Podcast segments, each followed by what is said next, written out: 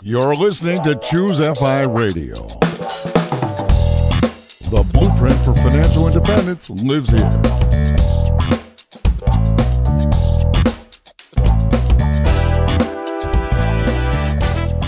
If you're looking to unlock the secrets to financial independence and early retirement, you're in the right place. Stay tuned and join a community of like minded people who are getting off the hamster wheel and taking control of their lives in the pursuit of financial independence. Choose FI, your home for financial independence online.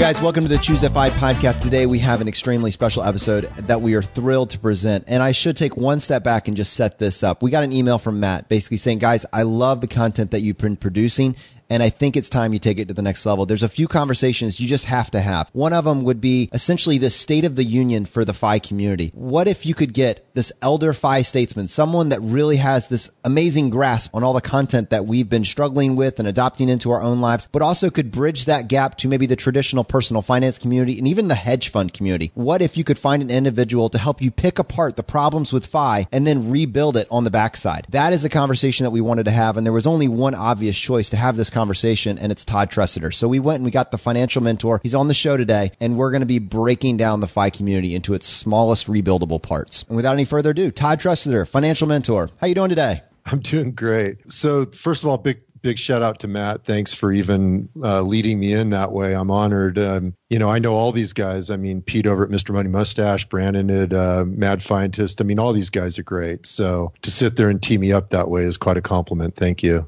Well, we're thrilled that you're on the show. I mean, Brad has been raving about you for months and months, and we have been trying to make this happen. Honestly, we wanted to make this happen back in August, so it only took us an extra three or four months, but I think it's going to be worth the wait. Yeah, and Todd, welcome. It was uh, fun to meet you a couple years back. I think uh, my lasting memory is actually getting walloped by Brandon from the Mad Fientists at ping pong. That's what uh, we were sitting there at FinCon, and I didn't realize he was such a ringer. But yeah, he uh, definitely put the smackdown on me, and I think he beat you as well, right? Yeah, were you his victim before me or after I, me? I think I was right before you. No, he he was nailing that ping pong. I think we got to pick a a real sporting event like bowling or something to really test his skills. That's the one nice. you went with for real sport, bowling?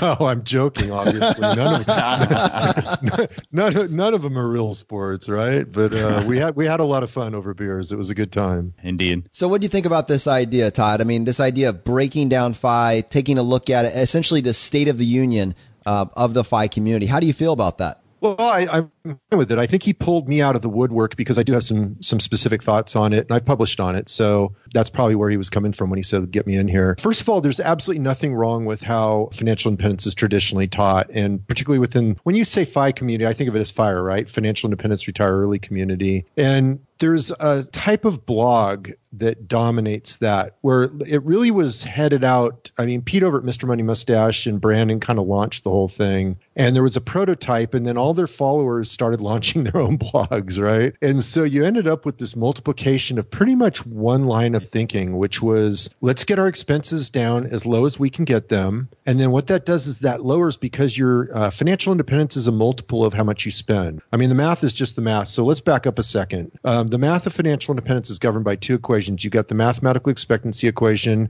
and you've got the future value equation right? And so the mathematical expectancy equation determines the compound growth that goes inside the future value equation. Future value equation adds the dimensions of time and so on. And so you've got these two equations that run it regardless of how you look at it, right? Is that fair enough? You have me to this point. Absolutely. Okay. So then what the traditional FI standpoint does is they say, okay, let's take expenses down as low as we can because financial independence is a multiple of expenses. That lowers the total amount of savings and that allows you to retire early.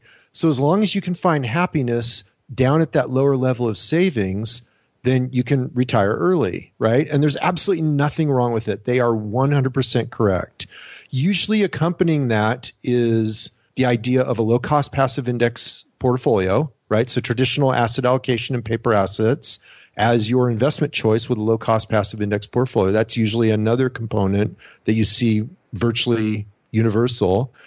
And then I think that's about it. I might be missing something. Oh, and the other thing that usually goes with it is what I'll call a Stoic uh, philosophy, right? So you, in order to find happiness on less, it pretty much has to accompany a viewpoint on life that's uh, best represented by Stoicism. And so you kind of get those components, you throw them together, and you've got pretty much what makes up all the fire blogs out there. Often they'll wrap them in with a little bit of travel too, since adventure and travel is often a motivating factor for, for financial independence. Is that a fair representation or am I off base? What do you guys think? I think that's pretty spot on from our perspective for a real high level intro to FI essentially, like you're saying, is evidenced on many of the popular blogs. Yeah. So, and again, there's nothing wrong with it. They are 100% correct. I'm not making anyone wrong here. What I'm saying, though, is there's more to it. Okay. You can take another dimension to it. So, what some people have started dubbing me is fat fire, right? So, if you take what most people review view financial independence as, it would be lean fire right? Lean fire being get your spending way down. And the way I've taken is I've, I, I come from a no right wrong position. So just as I was really carefully pointing out these guys aren't wrong, right? That was their approach to it and it worked for them. And they're they're respecting the math of how financial independence works. They absolutely aren't wrong, but there's more dimensions to it. You can build it the way it fits for your life. So for example, you know, I was telling Pete when I when I first met him, I was telling him, geez, Pete, I mean, do you really live on 20 something grand a year? I mean, it was just amazing to me, right? Because I was looking at going, well, between piano and dance lessons and private school for my kids, I think I spend more on just my kids' education than he was spending to support his entire family. you know? And, and, I was like, wow, I mean, it's just fascinating. I wish I, I wish I could find happiness at that level. I really wish I was Pete in that way because life would be so much easier, right? But I'm not. Mm. I'm not. I don't find I don't like to live life from the left side of the menu and I don't like to relentlessly optimize my life to minimize my spending. In my viewpoint, a lot of people that pursue that line of thinking spend as much effort figuring out how to save money as they would just to earn it in the first place. And that being bound to the restrictions of having to save money is antithetical in my experience to what is really freedom. Um, and again, I'm not making anybody wrong. What I'm saying is there's different value systems here. I'm simply not as advanced as Pete in terms of his stoic viewpoints. I'm not. I like nice things. I like to take a vacation where everything isn't optimized in terms of cost structure. Sometimes I like to go to a nice restaurant. Sometimes I like to go to less expensive restaurants. Sometimes I don't want to eat out at all. I just don't want my choices decided by price. I want to choose things based on quality and based on the experience I'm choosing, not based on price. I don't want to relentlessly optimize my life. And so I kind of headed towards the thing of fat fire. The other thing I started figuring out was that, and by fat fire, I'm being cute with it, right? Just trying to play off lean fire versus fat fire and create cute little sayings. Uh, I guess it's the marketer in me, right? And so, hey, you're good with fat fire. Just roll yeah. with it, man. No, no criticism right. there. and yeah. actually, Todd, if I could just interject, what would do you have a definition of what fat fire is? As far as you know, generally, FI is 25x. Like, do do you even do it on that level, or is this just more of a well, no, a but theoretical it's still the concept? Same thing. The math doesn't change; it just okay. changes how you work with the math. Interesting. Okay. Okay. The math is inviolable, right? That's why I started out with giving you the two. You know, few, it's mathematical expectancy. It's a future value equation, and so those multiples are pretty realistic, but they're realistic based on four percent rule. That's where the that's where. Uh, you know 25 multiple comes from is it's the uh, reciprocal of the 4% rule i mean that's true for a passive index traditional asset allocation portfolio and paper assets, right? But you can turn that all around if you go into real estate. And see, that's where I'm trying to go with this conversation. There's different spending levels you can go, there's different equity levels you can choose, and there's different asset classes and investment strategies you can choose. So again, and not to pick on Pete because Pete is the best. I mean, I've met Pete, talked to him. He's 100% integrity. He walks the talk. He lives the talk. Nothing but compliments to him. I am not picking on Pete in any way with this. I'm using him because he's the, one of the top players, and so I'm using his with his examples. Okay. Um, so Pete, if you're listening, love you, baby. You know, there's absolutely no disrespect here at all. As a matter of fact, quite the opposite. I'm respecting you by choosing you. And so one of the things that you can look at with Pete as an example of choosing different asset classes is, you know, Pete gained financial independence with traditional low cost passive index portfolio where he saved money, got his expenses down, saved a few hundred thousand bucks, and at 4% rule, he was financially independent. And so he's published all about that. There's no secret on it. But he's also published and disclosed that his blog makes 400 grand a year. That should give a little pause here. So here's a guy that's teaching you financial independence using traditional passive index portfolio, low cost structure, and yet in a couple years he built a blog that makes 400,000 but he's not telling you about using the business asset class to achieve financial independence. Do you see the contradiction? That really is remarkable when you highlight it like that, isn't it, Brad? Yeah, it certainly is. I, I obviously, Todd, I see the contradiction, but I, I guess he would argue he reached financial independence prior and i don't want to put words in you're absolutely right and that's why i said from the outset before i started this pete is 100% integrity he yep, walked the talk exactly as he teaches it there's no there is no slight to Pete at all in this at all. I'm using him because he's one of the top guys. He's respected. He is integrity. And because of that, I'm pointing out a contradiction in the message that should be clear when you look at it. I mean, you're making a valuable point. One of the places that we've landed is helping the middle class essentially achieve a level of financial independence without crushing the income game. You know, without changing their, their job or their, their business structure, essentially taking the tools that they have available to them today and then getting themselves on a path to 10 or 15 years. But I feel like what you're highlighting is the fact that just because we showed how the math would work to accomplish that doesn't mean that's the only path. In fact, there may be another lane or several other lanes that we haven't spent enough time talking about which can open up the floodgates within a year or two. Absolutely. And you know that's intuitively true, right? We use Pete as an example to show it, but you can look at any 20 something millionaire. If you go interview 20 something millionaires and you say, How'd you attain that goal? And then they replied, "Well, you know, I, I made a bunch of money in my jo- in my W two job, and I turned it over to my financial planner who invested in low cost passive index mutual funds with traditional asset allocation." It'd be a laughable joke. It's a laughable joke, right? The 20 something millionaires don't get there that way. They get there through business entrepreneurship asset class. You know, and the guys that are doing it in their 40s or 30s and they work their way up, they traditionally do it through rental real estate. And so the way I teach financial independence is a little bit different. What I do is, first of all, I start out with you. You are the primary asset. Okay. Um, and you know that's true because we all have the same investments we can choose from, right? Investments are generic, they're commodity items. So it doesn't matter what broker you go to or financial planner you go to, you can all choose from the same investments, but we're all going to get wildly different financial outcomes in life. And the difference is you, right? So that's your first asset that you develop is you.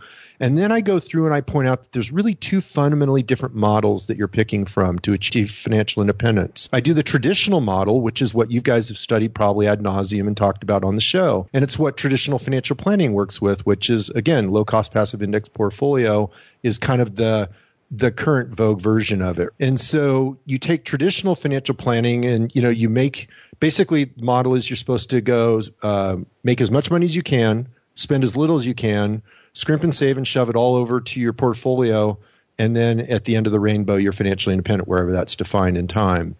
And so because the magical asset allocation will get you there. And so that's kind of the traditional approach and it's fine. It's valid. It works right? It's well proven. It's well documented. There's nothing wrong with it except if you don't cut the expenses way down as traditional fi teaches you to do it will take you a lifetime to achieve it the breakthrough for traditional FI is nothing more than saying don't spend your money. If you don't spend your money and you get your expenses under a certain structure, then what happens is all kinds of cool things, particularly for US people, right? Because then they, you know, they get their income under a certain level. Now they qualify for health care for free under Obamacare.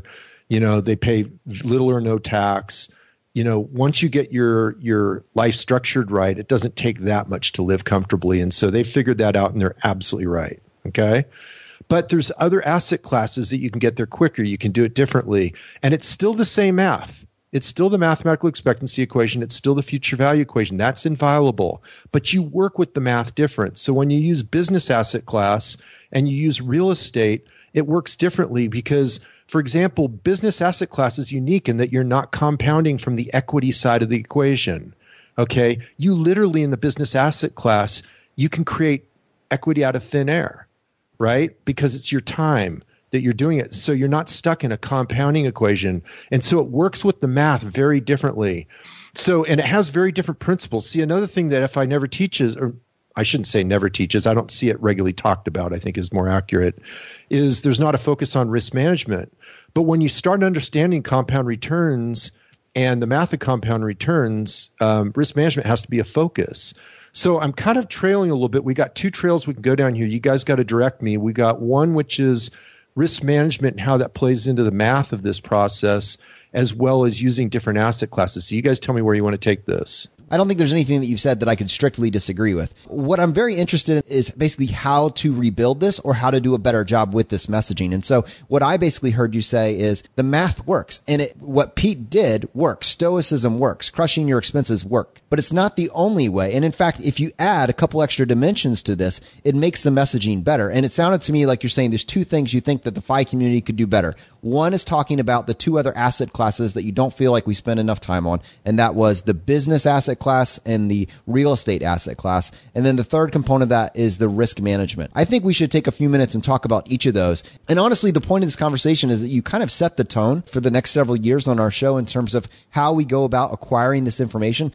So actually what I'm going to do is back up a second and give you one more level um, to add to the conversation. So I what I what I like to do is I like to explain that there's level one understanding, there's level two understanding. So let me explain the difference between level one and level two understanding. So level one understanding is what I'll call static. Um, it's generally a very simple clearly structured answer that anybody can follow. And that's what gives it its universal appeal. That's why it goes popular. That's why people love it is it's plain and simple and easy to understand. So a great example of that in investing is buy and hold. Okay. Buy and hold. I mean, everything you need to know about buy and hold and low cost passive index out asset allocation, you could fit in a paragraph and have room left over, right? You could put on one page and have room left over. It's so simple. And so for that reason, it's easy to sell.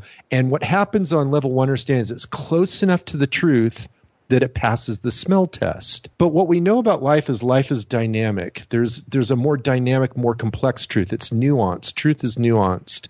And so that's the level 2 understanding. That's where I'm trying to take this conversation is to a level 2 understanding. So now what we're doing is we're introducing things like active risk management and the principles that plays out in the asset classes. We're introducing multiple asset classes. We're taking it to another level. Now that adds complexity, but what it does is it better represents reality and that's what you were just sharing when you were asking me that is you're sharing how, yeah, you're nodding your head. You can see that what I'm saying is right, but yet the conversation hasn't gone there in the past. But when you hear it, it's obvious. It's like when I point out that Pete's making 400 grand a year with his website that he built in a couple years, but he spent years hit, hitting FI through traditional means. There's something interesting there. It doesn't make Pete wrong. It's just interesting. It's like, wait a minute here's another asset class. Here's another understanding of how to do this. And so that's where i want to take the conversation is level two understanding. It's dynamic it's nuanced and it better represents reality. That's the key. It's more complex it's harder to wrap your head around but the key point it better represents reality and therefore you can be more successful with it. That's the key. And Todd, I definitely agree with that additional layer of complexity and, and understanding that life is dynamic. I think you said before, quote, you build it how it fits for your life. That's a crucial point is everyone's situation is different. And clearly when we're talking on a podcast generally, we're trying to give advice that will fit the most people right? Because it's hard. You, we cannot dive into each individual scenario for every single one of our tens of thousands of listeners. So we're trying to give blanket advice, I guess, that that what's the most realistic and most likely for people to follow. And I think I think that's a crucial point. Like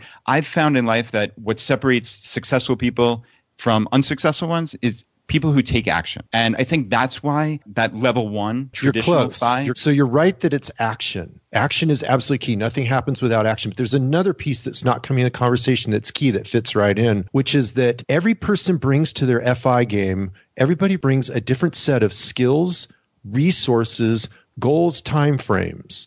Okay, we're unique. And so a standard static formula isn't going to fit everyone.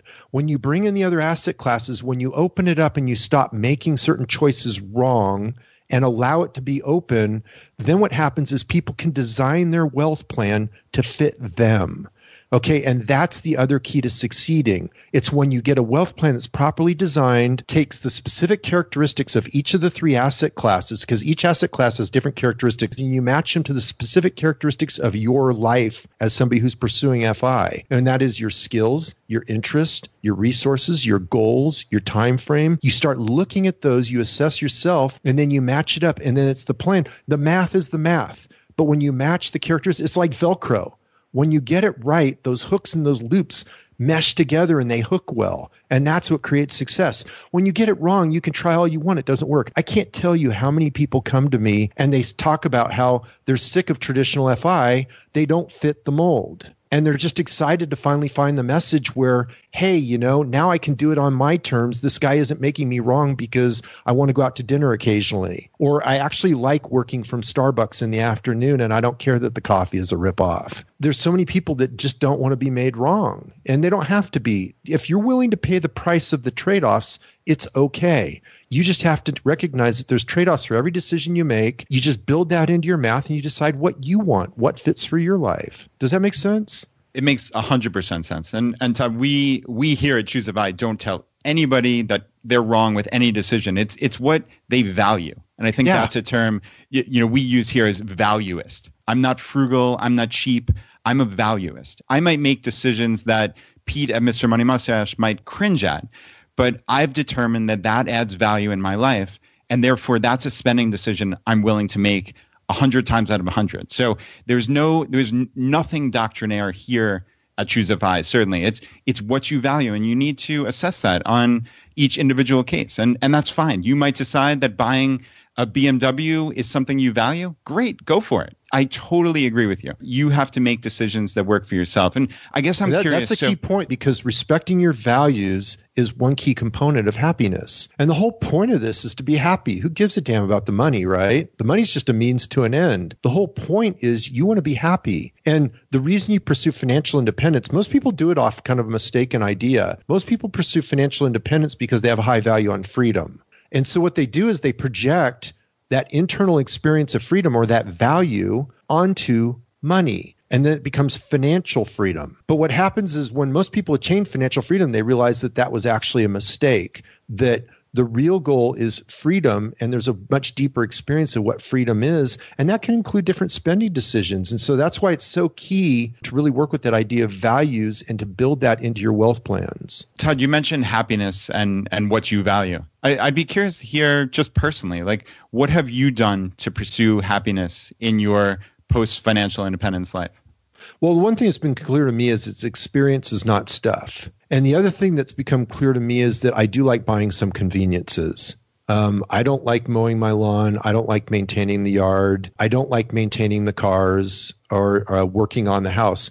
I used to like building, so I used to like working on the house, but I don't anymore. So maybe it's just me getting old. I don't know, but I like buying the convenience of some of this stuff, and I like having the money to do that and not have to worry about it. And frankly, it's more efficient. I can make more by building my business and working that and contribute more to people's lives through this education process I'm developing than I can by by fixing something on my house. And so for me, it's all about experiences versus stuff. So I like to vacation. Uh, for me, the balance point is about three to four months a year is what I like to vacation. And then I like to work. When I work, I work very aggressively. And so I, I would probably be considered extremes. You know, like when I'm working, I'm working a lot, which is when the kids are in school. And then when we vacation, I literally don't even answer my phone. Wow. That's amazing. Yeah, I was going to ask, do you are you plugged in at all on these vacations? You're totally offline. Pretty much, you know, so like sometimes I'll go camping where there's no reception at all, in which case I'm totally offline. Uh, like when I hike, I hiked the John Muir Trail, which is 250 miles from the base of Yosemite to the peak of Mount Whitney, going along the Sierra Pacific Range. Um, and I was that was 17 day trip, and most of that I had no reception. Um, you know, people like, oh my God, what happened if your site crashed? And I'd be like, well, then my site crashed. You know, it didn't, but life isn't going to end, you know, whereas that was a, a, great trip. I'm so thankful I took it. When we did the Camino de Santiago, which was the whole family did that, that was 500 miles across the top of Spain. We hiked across the top of Spain from France out to the coast. And that trip, um, what I would do is I had my cell phone, but I didn't even get a foreign plan for my cell phone. Instead, what I did was I wouldn't check it at all during the day or anything. And we'd roll into the hotel and we'd been hiking all day, so I'd be tired. I'd have a beer, the kids would have an ice cream. And uh, I'd sit down, and at that point, almost always we had Wi Fi. And I'd pull up the phone and I would just mass delete, you know, like just delete, delete, delete, and delete everything. And then there'd be like one or two that I couldn't just get rid of. And then I would leave those, and about every four or five days, if we're in a hotel with good Wi Fi, I would actually pull out my computer and clear a few emails by replying to them. So I'm, I might put an hour or two into every four or five days. Sounds like a pretty unplugged vacation to me. That's fantastic. Can you tell tell us about that hike across Spain? I've I've heard about that before. So I'm assuming you said family. So uh, you have kids. Uh, how long was that trip? We've talked about like adventure travel, slow travel on the podcast. Like talk us talk us through that trip and and how that works with with an entire family. Well, we went two months to Europe. So we start out in Paris uh, just to kind of get over the jet lag and just get used to being out there. And so we spent, I think, what was it, 10 days or so in Paris and then spent about 30 days on the trail. It was almost mostly hiking, but we had mountain bikes for about four or five days. And it took about 30 days to accomplish it. And we had several down days. There was about four or five down days.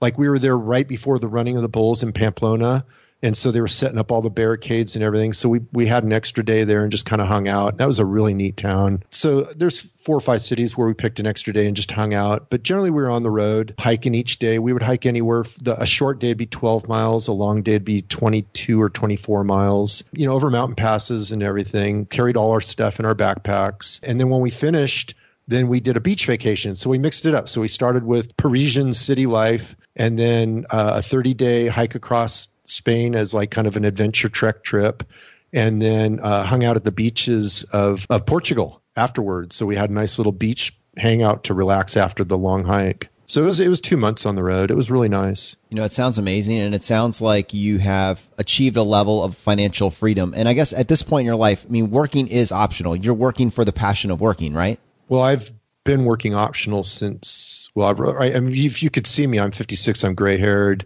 I've been working optional since age 35. And the reason I pointed that out is I wanted to come back to this concept of, you know, I think we've we've done a great job of maybe highlighting the weak points of fire. But what I wanted to highlight is the life that you just described that's a life of financial independence. It's still subject to the same math as the rest of us, but you chose different levers and you chose different asset classes. And, and I'd love to hear you highlight the difference in the characteristics of the asset classes that you chose. Yes, I think one of the unique things about my teaching is that I've done it in all three asset classes. So I've been successful in all three asset classes. I've also had tremendous mistakes in all three asset classes. So I started out in the hedge fund industry when I came out of college. So that was 1983. Uh, ran a hedge fund until 1998 uh, when we sold it, and that was when I was quote unquote financially independent. And so, you know, that's where I learned a lot of the math around investment, how investment works, because we ran a quant fund, uh, which means that everything was quantitatively driven. It was all disciplined math and statistical risk management models, uh, which we can go into a little bit, uh, but it really more connects to how you develop financial independence in investing. And then when I transitioned out of that, I started buying large apartment buildings not across the country, but in a few different states with the money from when I sold the hedge fund. And then carried that until about the 2005, 2006. I started getting really uncomfortable with market conditions and credit bubble conditions in 2005, 2006. And so I committed I didn't want any financial leverage at that point because financial leverage is the only type of leverage that cuts both ways. You know, it can kill you if you get it wrong and it can make you very wealthy when you get it right. And so I was carrying a lot of financial leverage on these apartment buildings and I was just like, like, you know, this is a credit bubble. I'm not comfortable with it. And so I started selling and I had everything sold by the 2007 top. So the only thing I owned going into the real estate decline after being long real estate since 98 was my home, the home I live in. And so obviously then the collapse came in 2007 through 2009 and that's when I shifted towards uh, business asset class a second time, right? My first round in the business asset class was with uh, the hedge fund. And really, when you understand real estate, real estate is about half business, half investment. So it's kind of a hybrid asset class when you actively own your own real estate. And then I went back to the business asset class uh, to develop Financial Mentor, which I'd been playing with since 98. I actually started Financial Mentor in 98, but I never really took it seriously until kind of 2008 or so. I started building it and taking it seriously. I had a vision for it of where I wanted to go once I discovered WordPress and then focused on paper assets to maintain liquidity. I haven't gone back to real estate since. So obviously, I missed a huge rise in real estate after that. But again, my focus is always risk management, which we can talk about and why that's true. The, the rules apply to all of us. And I think what's so cool about the lane that you chose is instead of picking one, you had a foot and an arm in all three. And many of us just say, well, no, we're just going to stay over here. We're just going to do this one thing because this is our comfort zone. I think you're the first person that we brought on the show that can legitimately say that they didn't choose. They just did everything. And I think that's just an amazing perspective. Thanks. Yeah, there, there's a reason why, and that is has to do with risk reward, right? So the opportunity isn't great in every asset class at every point in time. So what happens is uh, risk reward ratios vary at different points in time. So like when I got into paper assets back in 1983, I can remember I was going out to retirement plans for entrepreneurial companies where I would meet with the the CEO, the CFO, and we were pitching them on our investment management services. And these guys would only touch, get this, right? It was back then it was CDs because they were government guaranteed and they were paying in the teens in the 80s or I mean, in the late 70s going into the 80s, they were paying in the teens, so they were government guaranteed. They were looking at me, and the stock market, the Dow, had kept bouncing off 1,000. And so they're looking at me going, well, the stock market's gone nowhere for over a decade, and I'm getting government guaranteed in the teens. Why would I mess with you? And it was a hard argument to beat, but of course, that was the exact turning point. Whenever anything's obvious, it's pretty much over. And so, you know, as it turned out, I was exactly right. We went consecutive all winning years all the way to 98. As I explained, we had one actual loss to investors. It was a fraction of 1%. And that's because the fund made less than enough to cover all the management fees and expenses. So the investors lost a tiny fraction of 1% one year. But the fund itself actually made money every year. And that was, you know, the beginning point right there when everybody wouldn't even touch it. They wanted nothing to do with the stock market. And of course, that was one of the best times in history to ever invest in the stock market. Well, now you go fast forward to 97, 98, and I was looking at uh, one day market risk and realizing I had a hard time managing one day market risk, that volatility was picking up. The internet bubble was kicking in. You look at the final top, the NASDAQ was at over 200 times earnings for the entire index at the final top. That is insane there is no possible way that that can make any economic sense at all. And of course it didn't, you know, and it subsequently fell what I don't even know, 70, 80, 90%, whatever the number was. And it, it, didn't come back for years afterwards. And so what you're seeing me do throughout my career is I'm opportunistically picking risk reward, uh, where the risk and reward makes the most sense. So now let's fast forward to real estate, right? What happened in real estate was I had been buying apartment buildings for, I don't know, about like 30 cents on the dollar of new construction costs. I was buying them out in Oklahoma, Kansas City, kind of Midwest area. And around 2006, people were willing to buy them off me for what I'd paid 18,000 a door for. People were wanting to pay 40, 45,000 a door for. New construction back then was about 60,000 a door. And so I knew that I could probably get up to about 80% with C class apartment buildings, but I wasn't going to get to the full cost of new construction. And so to me, they were paying full value uh, they were paying way more than I ever would have paid for them because I knew the building inside out. I owned it. And so I let them have it, you know, and I moved the money over. And what I was concerned about is I had tenants that didn't even qualify to rent a $600 apartment from me. And, you know, because I knew their credit history because they would apply for the apartment. They didn't even qualify to rent the apartment from me. And I was having to take them. And then they were leaving me because they get a $300,000 loan with a 30 year fixed rate mortgage for a house. And I was like, oh my God, if this isn't a bubble, I don't know what is. These guys don't even qualify to rent a $600 a month apartment. And so that I just said, you know, enough. I, I, I just didn't want the financial leverage. I could see it was a credit bubble. And the thing about real estate, real estate's a great wealth builder most of the time. And that's because inflation, ever since 1933, when we went off the gold standard, and we already had the Federal Reserve Bank from 1914, I believe it was, um, we had pretty much consistent inflation ever since with small bouts of deflation. And see, real estate is a leverage play on inflation. And so what happens is, though, it's also because it's leverage play on inflation. If you get credit deflation, it can be devastating your portfolio. And that's what we saw in the 2008 2009 decline, where the banking panic set in and you had credit deflation. And that destroyed real estate investors uh, because their leverage cuts both ways, as we talked about earlier so I sidestepped that. You know, I, I, cleared out because the risk didn't favor the reward. You know, it just didn't make sense. Assets were fully valued just like they were at the stock market top. They were fully valued at the, for the real estate top too.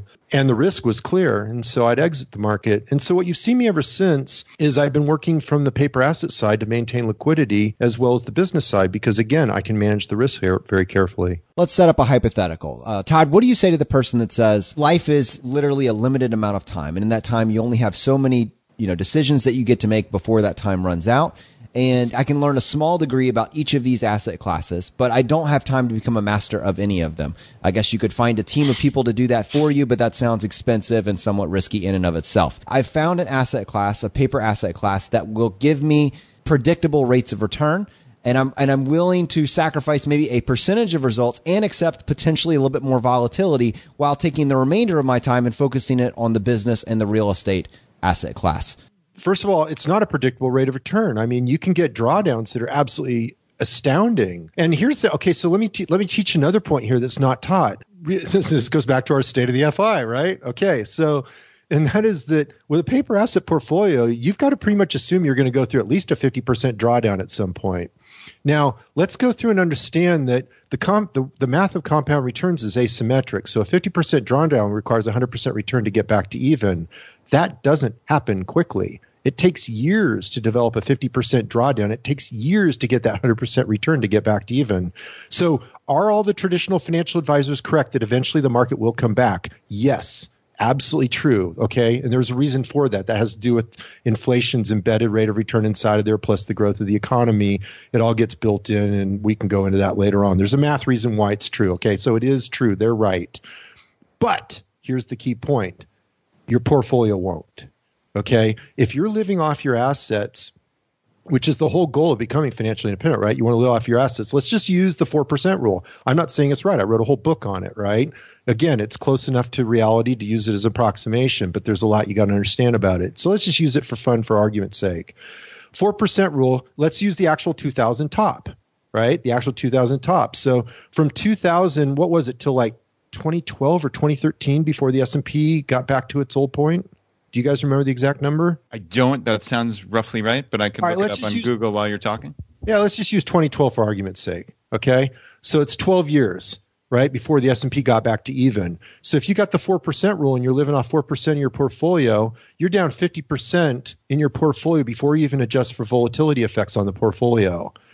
And so let's just rough compound it. You're probably down more, something like 50, 60%. So you do that twice in your lifetime and you're toast. So the point being, when you live off your portfolio, the math of drawing down a portfolio is different than the math of compounding the portfolio and building it in the first place. They work different ways. And so you've got to understand that when you when you develop your FI equations. And so again, you know, I develop all this in the teachings over at the site, but there's periods where you're going to have much higher rates of return like we had from the, you know, the bull market in the 80s and 90s, which is what a lot of people think they're basing their conclusions on because that's where most of the data comes from is usually kind of 73 forward and so it's got a lot of built in bias. You've got a 35 year bull market, almost a 40 year bull market in bonds in there. You've got the greatest bull market in stocks in recorded history, where every decline was a deflationary decline, and therefore the Fed bailed it out with lower interest rates. We haven't had an inflationary decline built in that data. So there's times when stocks and bonds correlate to the downside, and you don't get the diversification value that you've seen in all the in the last 40 years of data. So there's a lot more to understanding this. It is not a predictable rate of return. There's periods where it's going to be higher, there's periods where it's going to be lower, but but the key point is that you can go for over a decade without getting a positive return your portfolio that's occurred mul- multiple times in history. And when you're living off your portfolio, that drawdown is huge because I'm not building in the inflation costs. I'm not building in all kinds of things. When we talk about the asymmetric returns of getting back to even, which is, you know, like a 10% loss equals an 11% return to get back to even, 25% equals a 33% return to get back to even, 50% equals 100% return to get back to even. Those are just getting back to even. Okay. In real life, you've got inflation. In real life, you've got spending. In real life, you've got the portfolio expenses. In real life, you've got all kinds of other stuff in there. And so the math is really harsh on this stuff. Okay, it's it's more complex than most people teach. Man, Todd, you're setting my hair on fire over here, man. I'm just, but I'm I'm just telling you. I mean, it's it's obviously true as soon as I explain it that way, isn't it? Yeah, Todd, for sure. You know, it comes to mind when we're talking about this this volatility. Usually, that extreme volatility would be associated with being 100% in equities, right? That's not true because you could have stocks and bonds correlate to the downside. You just haven't seen it in the data you're looking at. Where you get stocks and bonds correlating to the downside is when you have inflation as a problem because then the Fed can't turn around and bail it out with lower interest rates, which is the kind of de facto thing that everybody just assumes is always true. Okay, so here's a fun little side nugget. Okay, this is not related to our conversation, but you want to, but it's a fun side nugget, a little little uh, gem here to leave for people. Is as an investor, you always want to look for the obvious thing that nobody's looking at at. And so we're recording this in 2017 right now, right? October 2017. And the thing nobody's looking at is inflation.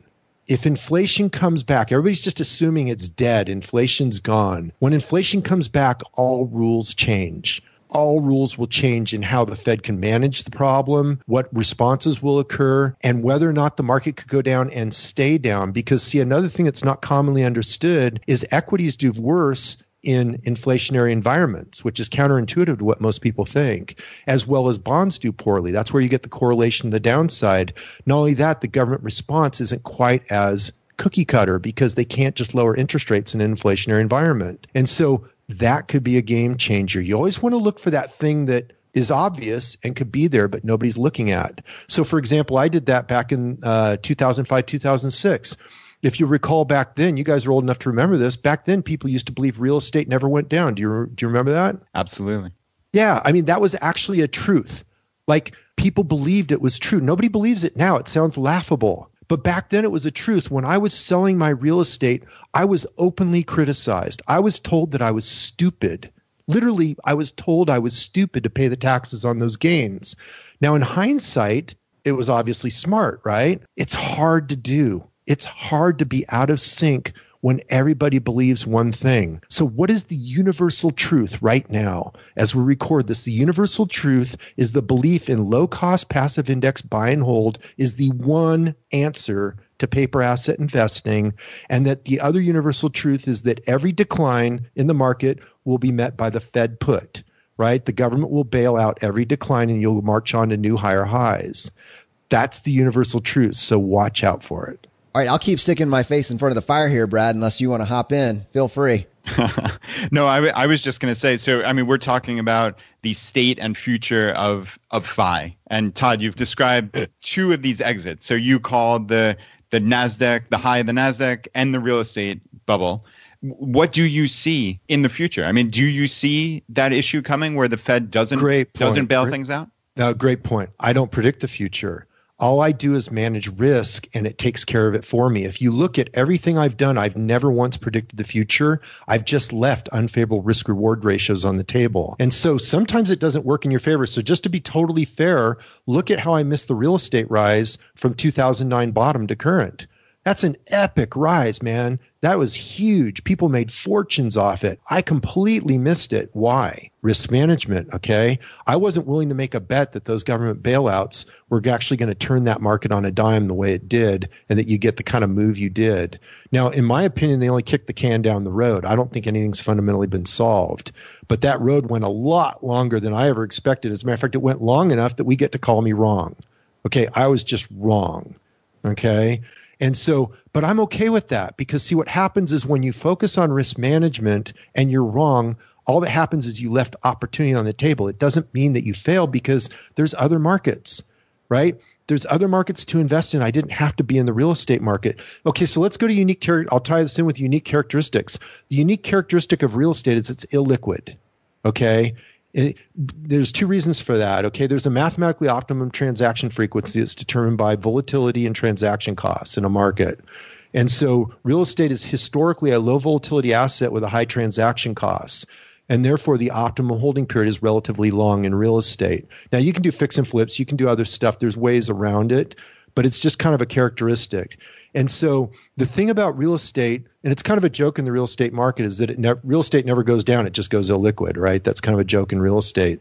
Well, it actually does go down, and when it goes down, you can't sell it. And so all your risk management in real estate has to occur up front when you either choose to accept the deal and how you structure the deal. And so I couldn't figure out a way once once I could no longer do uh, conduit financing on large properties because when the credit bubble burst, all the different all the different credit policies changed, right?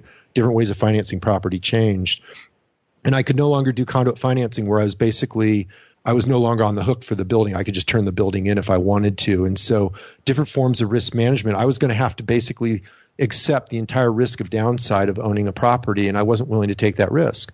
So that's why I've chosen to remain liquid. I want to remain flexible because, first of all, I can't call where this economy is going to go to answer your question because, you know, there's really smart people that can make a great deflationary case. I mean, basically, there's no there's no recorded point in history where a credit bubble has been resolved without first deflating and destroying the bad credit. And that's essentially what the government's trying to do. They're trying to kick the can down the road, take the bad credit over, help the banks re- recapitalize, all these different things that are trying to get the bad credit to be dealt with in some way without actually letting it just go bad. And so they're trying to do that desperately and they're trying to reflate and yet they can't seem to get the reflation that's because all the bad debt's still around and the economy's still totally leveraged and so this thing runs on a knife edge of stability i mean you can make a really smart case for it going into a major inflation and you can make a really smart case for it going into a deflation if you ask me for my opinion i think we're going to get both i think i think we're going to see kind of the worst of both worlds at some point. And so my only prediction is volatility, which of course is the direct opposite of what we have now. We have the lowest volatility, the lowest VIX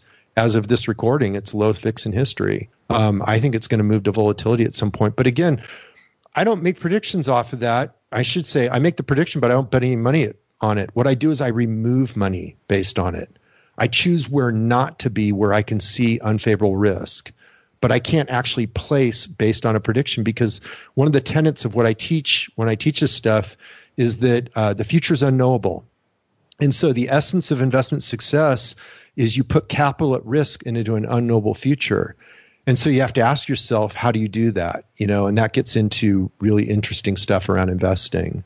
And Todd, your risk management reminds me of of what Warren Buffett says with his rules of investing, which is rule number one, never lose money. Rule number two, never forget rule number one. And I don't know if, if you agree or disagree with with what Mr. Buffett has to say, but that that just was very reminiscent of it for me. And, yeah, well, Warren's Warren's way smarter than me. I mean, I'm, you know, I, am not going to disagree with him. And yeah, you're right. I mean, it's the exact same message, just said with different words. And it, it, you know, who cares what Warren or Todd says? Okay, uh, there's a math reason why it's true. It has to do with the asymmetric returns. It has to do with the way uh, wealth compounds. And so there's a math reason why it's absolutely true. And if you look, it's interesting, like in, in the course where I teach this stuff, there's a whole section of quotes I do from famous hedge fund managers, the guys that have the best track records in the industry. And every one of them emphasizes risk management as a primary discipline. Now, take that and compare that to traditional low cost passive index asset allocation, or compare that to how most people talk about investing. I'm saying that it has to be the first word out of your mouth, risk management. If you notice in this interview, it's been the first word out of my mouth every time. And you look at the track record of the most successful investors in the business, it's, it's what they talk about. It's not what most people talk about, though. So, Todd, I mean, ultimately, I guess the funnel that I'm trying to move us towards is when would it be appropriate to consider low cost passive investing in index funds? When it fits your personal characteristics. Let me give an example. Let's say that you're a really highly compensated attorney and you're making, I don't know, several several hundred thousand a year, right? And you love your career. You're very happy with it. And so maybe what you do for your wealth plan is rather than pay rent on the building where your attorney practice is, you go and you buy the real estate that your attorney practices, and that'd be your real estate position. That's kind of a no brainer, right? Any accountant where this salt will say that if you've got a business time horizon of 10 or pretty much uh, about 15, 20 years that it almost always makes sense to own rather than rent. So, and then it's it's very low risk because you control both sides of the equation. So as long as you're in business, you know you're going to pay enough rent to positive cash flow on the property, you may as well own it. And so you might have that in your wealth plan, and then the rest you just use to maximize your uh, retirement plans. And you max them out and you shovel it over. And rather than become an investment expert, if you plan on being your career for 20, 30 years, you're happy with it, then go ahead and shovel it in the passive index funds. It's going to work great. Why why make life more complicated? That fits your situation. Now let's contrast that though with the 30 uh, year old school teacher who's making enough to live, but not a lot more. It's it's really difficult for that person to save substantially, and it's going to take them an entire lifetime to do that. And maybe they want FI in 10 years because they love to travel and they want to do something other than teach. And so maybe it might make sense because their characteristics are different. They have summers off. Maybe this individual is very good and actually enjoys working with their hands and doing repairs. So maybe they do one house a year, right? They focus on one house a year. They find an investor who'll put up the down payment so they don't have to worry about saving the money. They find the one deal they want to work on. They fix it up each summer. They keep it for long term rental. They share the profits. And in a few years, they can be financially independent that way. Because as a school teacher, they never, never developed a huge spending habit. So it's not going to take that many properties. That plan will work for that individual, but it, it won't be smart for the lawyer, right? Because why does he want to sit there and be fixing up houses? His, his best value for his time, this source of wealth is his legal practice. There's several things you got to do in wealth building. You've got to identify the source of wealth. That's something everybody skips over, right? But that's integral to developing the plan properly. Again, I teach all this in this course, right? We're just grabbing fragments of it, but it's you know, you, you got to get these components right in order to fit the plan right to your life situation. So to answer your question, low cost passive index asset allocation can work perfectly when it fits your plan, your life situation. It just happens that a lot of people it doesn't, but they're using it anyway because it's the only answer they know. So Todd, what I love about that is we've covered investing. Uh, I've gotten my haircut and we've also talked about real estate. The one path that we haven't really talked about is, is the business. Could you take just a couple minutes and talk about the unique characteristics of the business asset class? Yeah, yeah. Business has some fascinating characteristics, right? Because as I said earlier, it's the only asset class where you're not actually compounding from equity, right? So, like in paper assets, you have to throw a certain amount of equity at it, and your compound rate of growth is based on that equity. You're compounding on the equity. And similar in real estate, you can get around it by using investor financing, and you can do some other stuff where you can get around the the equity. But see, that's the rules that govern the compound return. But in in business, it's not true in business, you're literally creating equity out of thin air. And so there's a unique characteristic in business that you don't find in any other asset class, which is you could fail a hundred times in a row. But if you're an excellent risk manager and you know how to use lean startup principles and product development principles to keep your risk down low when you're first uh, beta testing it and really figuring out if you've got a viable business model, you could go through a hundred failures. And if you get the 101th business right, and know how to leverage it up and know how to multiply it, you can be a, a huge success. So it's unique characteristic of business is you can fail 99 times and on the 100th time you can be financially independent or you can get it right the first time. There's no compound return equation involved. And and so that frees you up. So for example, let's apply that to a 50-year-old listener right now who has never been a great saver. He knows he's getting older. He doesn't doesn't want to sit there and start saving and scrimping and saving and go the traditional FI route. He knows he's behind the eight ball business asset class opens the door. He can achieve financial independence in just a few short years. And this is not some big stretch. It's not some pie in the sky thing. It happens all the time. And the other interesting thing about business asset class is you can take it, build it up, and then you can convert it to a cash flow stream. And there's various strategies around that. And so business asset class frees you from those compound return equations that govern the other two asset classes. It's completely unique and it fits specific life situations. Again, it goes back to what I'm saying. You've got to understand the characteristics of the asset classes and tie them back. And so that also ties back to risk management. We talked about risk management on real estate and how the biggest risk factor in real estate is owning being leveraged in real estate in front of a credit bubble bursting in front of a banking panic that type of thing deflationary bubbles. And so you know that's a risk characteristic unique to real estate. In business it's unique because you can get your risk down to where literally the way i manage risk so tightly in business when i fail i usually still profit you know you can get it down to that level with the business asset class. And then with paper assets though it's very limited. You can't do those things right? There's different risk management principles that you apply to paper asset classes. So what i like to say is i'm very careful with paper assets for one reason volatility. I'm very careful with business because of my time. Okay business chews up my time. Paper assets have volatility. I'm very careful with real estate because of illiquidity combined with deflationary bubbles. I don't want to be illiquid and leveraged in front of a deflationary collapse. And so if I see that risk, I'm not touching it because I don't have to have it. And so each asset has its own characteristics. You've got to tie them together and the well plan is going to work for your life.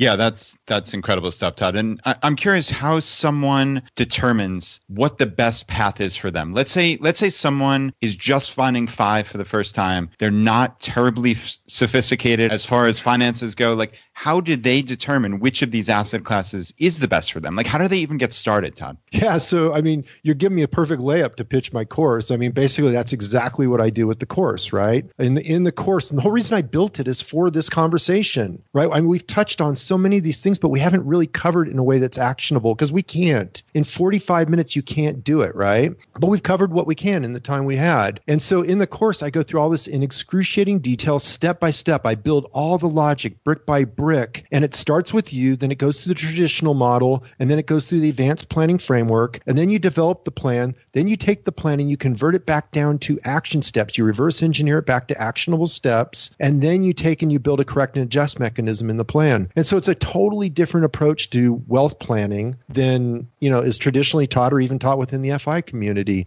And again it's all in the course soup to nuts Todd, that's the most compelling case I've ever heard for a financial mentor in my life. So just to our audience, if that appealed to you and you're interested in that, I'm going to set up a short link for you guys. If you want to go check out Todd's uh, class that he offers, the link is going to be choosefi.com slash mentor. Todd, thank you so much for honestly, I mean, you say this wasn't actionable, but I contest that. It was incredibly actionable. I'm shocked at how deep you went into this content and it was a reframing. And you know, I took a little bit of a haircut on this one. I, I, love that you called me out, maybe for my own limiting beliefs in some cases, but I think you did more than that. I think you you may have burned the barn down, but I think you helped us rebuild it and you helped us show where we need to work further on developing this message. And so for that, I mean, Brad and I are both grateful, and I think our community will benefit from this as well. Thanks. Yeah, I mean, I love this stuff. I'm a nut for it. You know, I mean, I've I've been fascinated by the wealth building game. It's had a huge positive impact on my life and this is my give back. You know, I'm creating this business. It's I mean, anybody that's done this stuff, it's ridiculously hard work to build these courses. So to do it right takes a lot of work, but it's it's super rewarding too. The response of the students has been beyond my expectations, and so that's why I'm really really happy about it and enjoying building it. What's the best way for people to reach you? Well, it's financialmentor.com. You know, for people that enjoyed the interview, they got value, they should just come over to the site. Uh, I give away some free bonuses when they subscribe. I give away a free ebook, 18 Essential Lessons of a Self-Made Millionaire. Covers a lot of stuff we didn't even touch on in this interview. Uh, it's free, you know, so you can read it and see if you resonate with it. Um, there's a free course, 52 Weeks to Financial Freedom. No, you won't get rich in 52 weeks, but it'll give you the framework of the what I call the seven steps to seven figures. I have a, a process that I teach called Seven Steps to Seven Figures. Again, you know, all this is on the website. Most of it's free. There's only a few things you got to pay for. I got some books on Amazon you got to pay for. I've got uh, the courses that you have to pay for. Uh, but you know, I've got the largest collection of financial calculators on the internet, short of the guys that sell them, uh, and they're all free. So again, just tons of free resources. Financialmentor.com. Come on over and enjoy it. And if you resonate with it, then you can take the next step. All right. Well, normally that would be the end of this interview, but on this podcast, we'd like to offer you the chance to tackle the hot seat. Are you ready for this? I'm ready. Have you heard our hot seat yet? I'm I'm flying blind, dude. Shoot.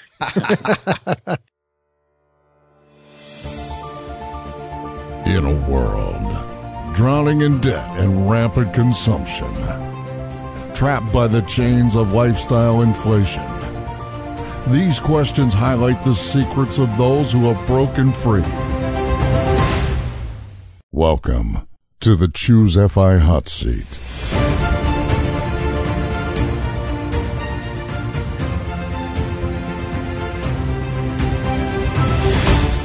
My buns are burning. Let's go. All right, Todd. Question number one Your favorite blog that's not your own? Okay, so I'm actually kind of funny because I don't think that way. So like I have favorite blogs, but they cycle through all the time, right? So like when I was really into copywriting and learning copywriting, I was really into uh, Copyblogger. When I was first learning about internet marketing and starting to develop understanding the website, I was really into smart passive income. So my favorite site cycles with whatever I'm focused on learning. I generally tend to deep dive to grab that level two understanding we talked about earlier. Once I get it, I pretty much ignore after that. So I don't really have a favorite. I, it just depends on what I'm trying to learn at the time. So the obvious follow up is what are you trying to learn now? What in the last year have you dove deep into? Ah, another interesting question. Nothing. Here's the interesting reason why is at least interesting to me, right? It's my life. I find it interesting. um, is because I'm putting out, I'm not taking in. So there's a rule when you're taking in, you can't put out. And so I'm creating the courses we talked about earlier I'm creating this stuff. I'm trying to build up the site. And so I can't produce if I'm doing nothing but gather information. And so my focus has been putting out, not taking in. It's interesting. That's a theme I've heard before. It's one to a, a, varying degree that I can identify with. But I, I know you're in the past, you've been a rabid consumer of knowledge from books and from blogs, I would imagine, as you're Oh my gosh. Yeah, yeah, huge. I mean, I'm an avid reader. Don't don't take this to mean I don't run around and learn. I learn when I have to gather to get to a level two understand until I know it. Once I know it, I take action. And so what you're seeing me right now is I'm in a prolonged action phase where I know what I need to do, I know how to do it, and the projects are so large that it's the, the action phase is running over a period of years. And so that's just the nature of where I'm at. I know what I need to do, I'm just doing it. Todd, in this prolonged period of action, right? Are, are you still reading for pleasure? Like, are you reading fiction, nonfiction, or are you just consuming nothing? No, no, no. Um, if I'm on a trip, like if we travel or something, I'll read some stuff. Um, but okay, so here's an example. So my daughter's getting ready for college, right?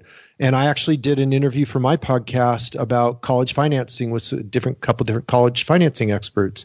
And so I read a couple books in advance of that. So that would be an example. But yeah, I'm basically consuming very little compared to what I used to. I used to spend, you know, hours a day consuming info, and I'm not doing that right now because I can't produce. Question number two, your favorite article of all time. Now, this can be one that you wrote or somebody else's. Again, I'm sorry. I'm just not an absolutist. I don't have a favorite of all time that just even comes to mind. Like on my site, you know, I, I really like the one about happiness isn't about money. Another one was how anyone can retire in 10 years or less, but they're about different subjects. One is about fulfillment and freedom and leading a free life, even if you're not financially independent. The other one was like really boiling down the whole FI game into a single article you know, like this is the math, this is how it works, this is what it is. It's straight and simple, bam, done, one article. So I like them for different reasons, but do I have a favorite? No, I, I don't. I just don't think that way. Well, you may not be an absolutist, but I would say you are contrarian. And in that regards, you're right at home. yeah. No, you know what? I am absolutely a contrarian. Like it's part of my nature. All right, Todd. So I will adapt our question number three since you're not an absolutist. Normally it's what's your favorite life hack? But do you have any life hacks that you found especially valuable that have maybe saved time or energy or made you more efficient or, or just anything? Any type of life hack you could pass on to the audience? I don't know if this qualifies as a life hack, but the thing that immediately comes to mind when you ask me this is exercise. So I go for long distance runs or cycling every other day. And so what that does is that keeps me centered, grounded, as well as healthy, right? As I age, that becomes even more important.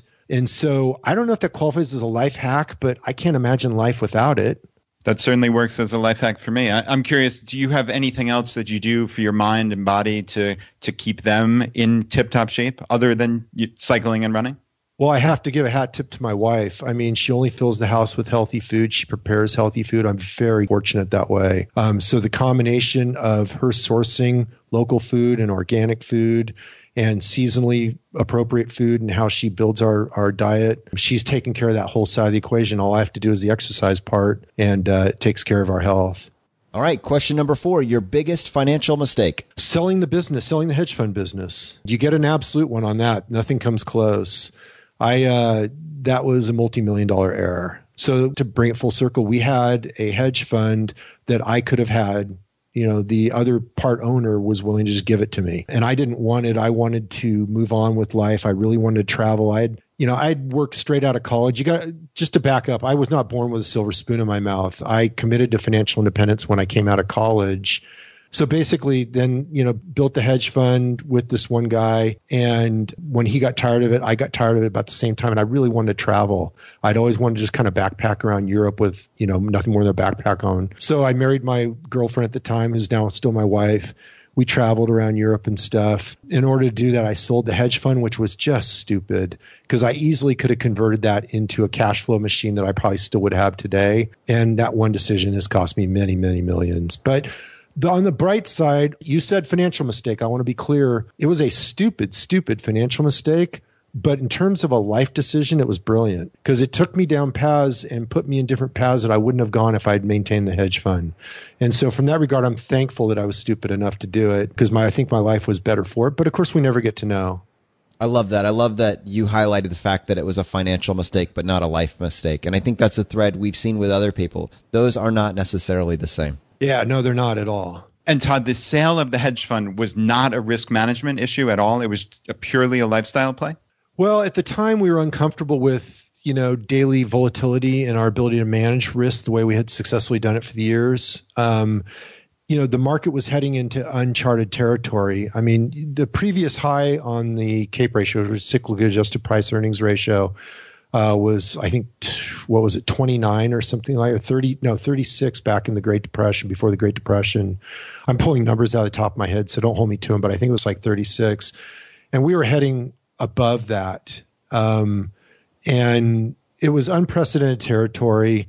We only you know there was only a very small sample size of just historic horrid bear markets that were subsequent to those types of valuation levels uh, which coincidentally are the valuation levels we're in now as we record this. Um, but it's a who's who of the worst times to ever invest in the stock market. And so I was getting uncomfortable with running an investment management firm at the time. And I just really had, so it was a risk management a little bit, but it was really more driven by the fact that I just really wanted to get out and do something else. And I had enough money to afford to do it. So I just did it. You know, so it was kind of a little of both, but really it was more about life. You know, I know this would extend the interview, but I just wanted to highlight for our audience that your wealth was due to your savings rate, not the not the sell off of the hedge fund. Am I right about that? Yeah, yeah. So I was financially independent before we sold the hedge fund, and it was because I basically, I mean, you know, even though we we took Pete to task, again, I, I want to be clear, he's right. And one of the things that I did right was I never really raised my spending much about a college kid.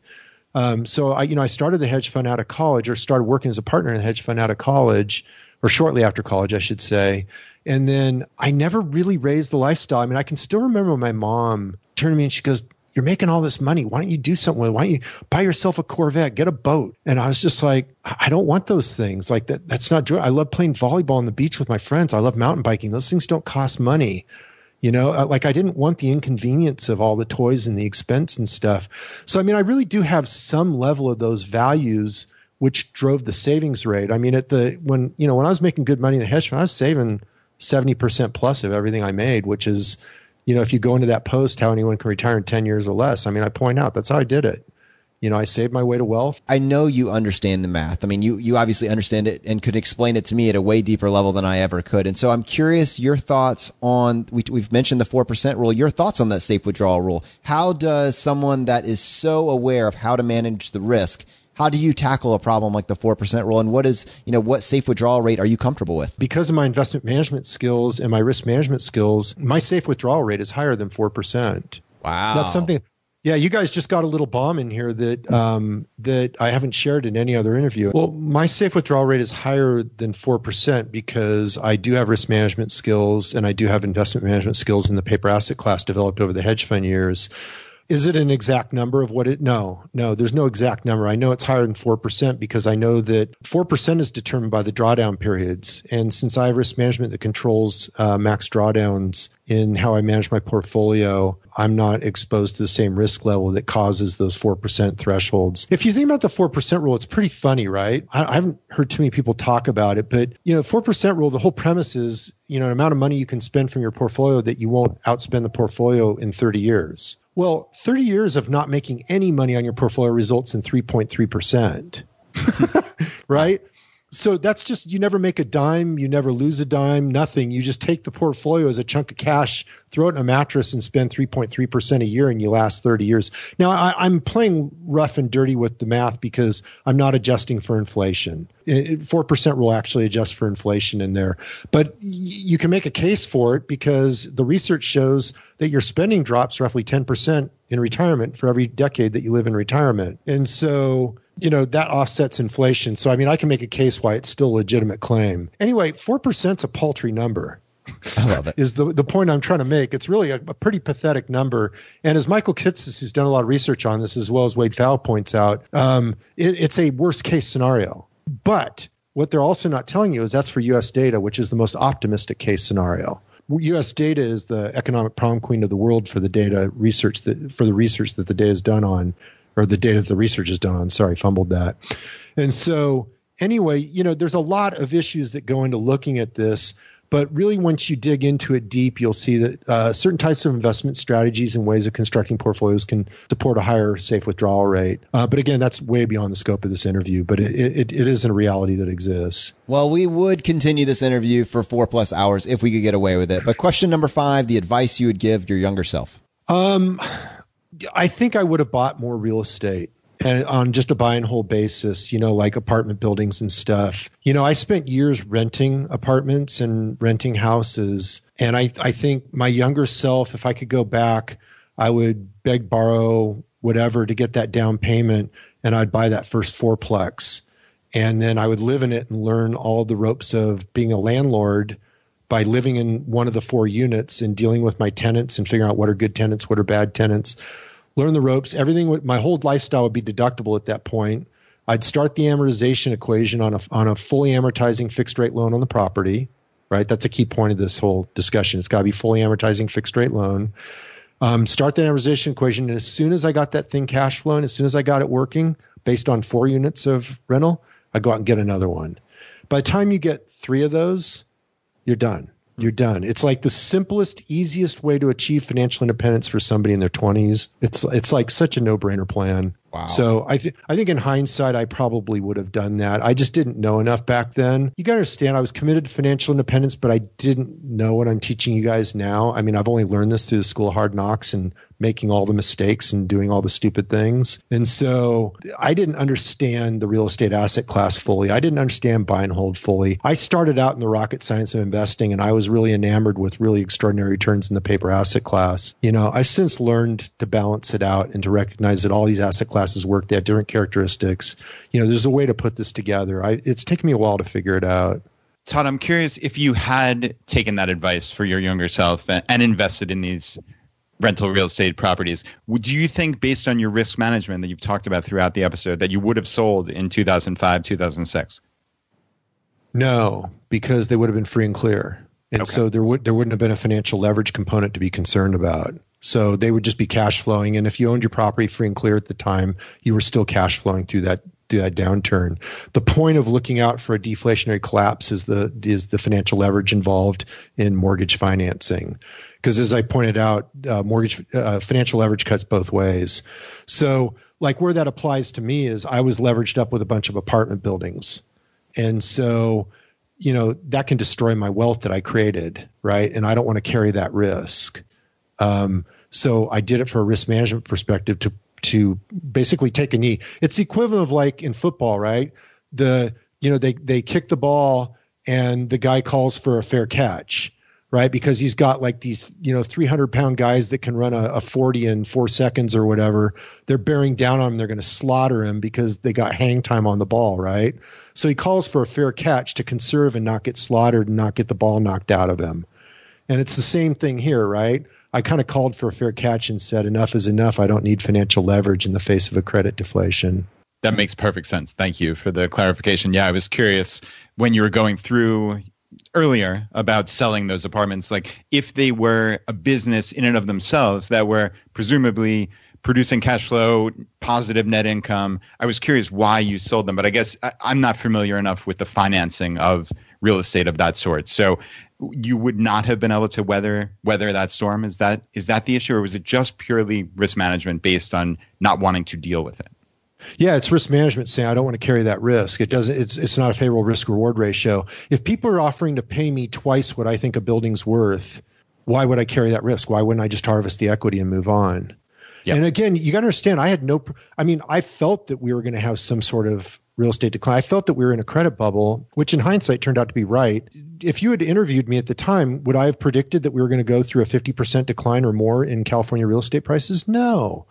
You know, I don't have a crystal ball here, right? What I did know was that it had gone about as far as it could go. Like I just couldn't see how it could go much further. You know, I had C class properties when they were mining my tenants and giving them 30 year fixed rate mortgages at like 300 grand. I mean, this one guy that left me was the straw that broke the camel's back. I mean, he shouldn't have even had an apartment from me. He got a $300,000 mortgage on a house down the street from my building. And I was like, really? Like that was impossible. You know, and it dawned on me that that anybody who could fog a mirror could get a loan at that point on almost any dollar amount. It was just, you know, they called them liar loans back then. And I was like, what's left? I mean, ultimately, all prices are determined by supply and demand. There's no violating that rule. If this guy's part of demand, where's it going to come from after he's done? You know, at some point it has to tilt and prices have to decline. Now, did I have a crystal ball and know that we were going to have this epic real estate decline? Did I know that the banking system was almost going to go to the point of collapse, that ING was going to go under, Merrill Lynch was going to vanish? All these things were going to happen as the credit bubble came unwound? No. You know, it's just like if you like right now, the, the same questions would be fair, right? We're sitting in front of clearly some sort of problem here. Do I know how it's going to come unwound? No. I just know that we're sitting in front of a problem because risk reward makes no sense. Bonds make absolutely no sense right now as they approach 0% interest rates. 0% is a logical floor. And bonds approach it. There's no mathematical upside to bonds. I wrote about it. You can link to a post in the show notes so people can find it. It's called The Bond Bubble is Here What to Do Next. I wrote about that a couple years ago. And I pointed out, I have no forecast for the future. This could go on for a while. I said, best case scenario is they kick the can down the road and this thing just goes sideways. But there's no mathematical upside to owning bonds. In combination with inflation, they make zero math sense. It makes sense to leave the asset class on a risk reward basis. So I did, right? And that's proven absolutely correct. I left that article intact and dated so people can see it. I haven't changed any words in it. And so I did the same thing with stocks. You know, as the as the internet bubble took place, I was like, this makes no math sense. You know, I don't know where the final top is. I don't know how it's going to come unwound. So right now you can look at it and go, stock valuations make no math sense. The current volatility that's in the market makes no math sense from a historical perspective. Bonds make no math sense. Real estate, I can't find real estate to make math sense. Okay, this is a bubble created by artificially low interest rates, the lowest in recorded history. Do I say it's going to come unwound this year? I have no crystal ball. I don't know. I just know on a risk reward basis, I want to remain liquid and I want to remain nimble. That I'm willing to stake my reputation on. In terms of where this goes and how it comes unwound, I don't know. I just know it will. There's a principle in investing I teach, right? One of it, there's several, but one of them is called mean reversion. What I'm pointing out is this will mean revert. With absolute certainty, it will mean revert. We just don't know how far and how it'll develop. Todd, with you trying to stay liquid, if you don't mind saying, what percent roughly of your net worth is in cash, cash equivalents right now? Ah, uh, so it's a definition of liquidity the paper assets you can go to cash with the click of a mouse at, at my size right? We're not talking CalPERS or fidelity management or something big where they're going to move the market. At my wealth i'm a nobody. And so uh, i can i can go liquid at the at the click of a mouse. When i talk liquid i'm talking about an asset class that i can convert that i can convert to cash. And so my investment exposure varies regularly my point is I'm in liquid assets, which I count, I count all paper assets, stocks, bonds, mutual funds, ETFs as liquid assets. Wonderful. Yeah, thank you for the clarification. That's very well. Very and helpful. the same and the same thing with my business. My business carries no risk exposure either because it's 100% equity. I own it outright. There's no debt on it, and you know the margin on everything that's sold is not quite 100%, but not that far from it. And so there's almost no way for me to lose money on the business.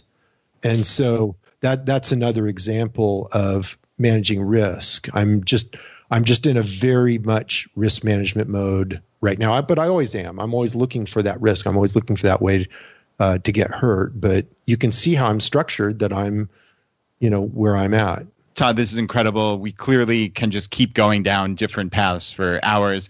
I'm sure if you're willing to come back on, I can guarantee you when this goes live that we're going to have feedback from the audience and they're going to have very specific, pointed questions. And we'd love to have you on with almost like a AMA type scenario of, you know, let's just talk about the questions and things that Jonathan and I didn't pursue. And if you're open for that, we'd love to have you back.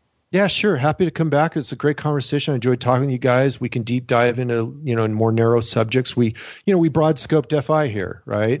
And so we can go deep dive on narrow subjects that people want to hear about, whatever. I'm cool with it. It's, you know, I'm totally FI. I mean, I am like hardcore. I'm just not traditional FI. Yeah, I think that's such a great point. I mean, it's easy to see that there are many things about the traditional way that FI is explained that you disagree with. But I think it would be silly to say that you're not a part of the FI community. Of course you are. You just chose a different path. Well, again, just thanks so much for just being willing to come on the show. This has just been a real treat. Thanks for having me on the show. I appreciate it. And to our audience, this was probably the most controversial episode that we have done, but it's also maybe one of the most important. And uh, yeah, I look forward to talking about it some more on the Friday roundup. So thanks for listening and thanks for being a part of the community. If you want to support us, here are four easy ways. One, leave us an iTunes review. If you want to do that, just go to choosefi.com slash iTunes. Two, use our page to sign up for travel credit cards. If you want to travel the world with miles and points instead of your hard earned dollars, then just go to choosefi.com slash cards and get started today. Three, if you're working on the milestones of FI, set up a personal capital account to track your progress and use our affiliate link. It's completely free and just go to choosefi.com slash PC. P as in Paul, C as in cat. And four, and most importantly, find your friends, coworkers, and family members who might be open to this message and tell them about the podcast. Have them start with episode 38, The Why of FI, and right behind that, have them go listen to episode 21, The Pillars of FI. It is a fantastic starting place. All right, my friends, the fire is spreading. We'll see you next time as we continue to go down the road less traveled. You've been listening to Choose FI Radio Podcast, where we help middle class America build wealth, one life hack at a time.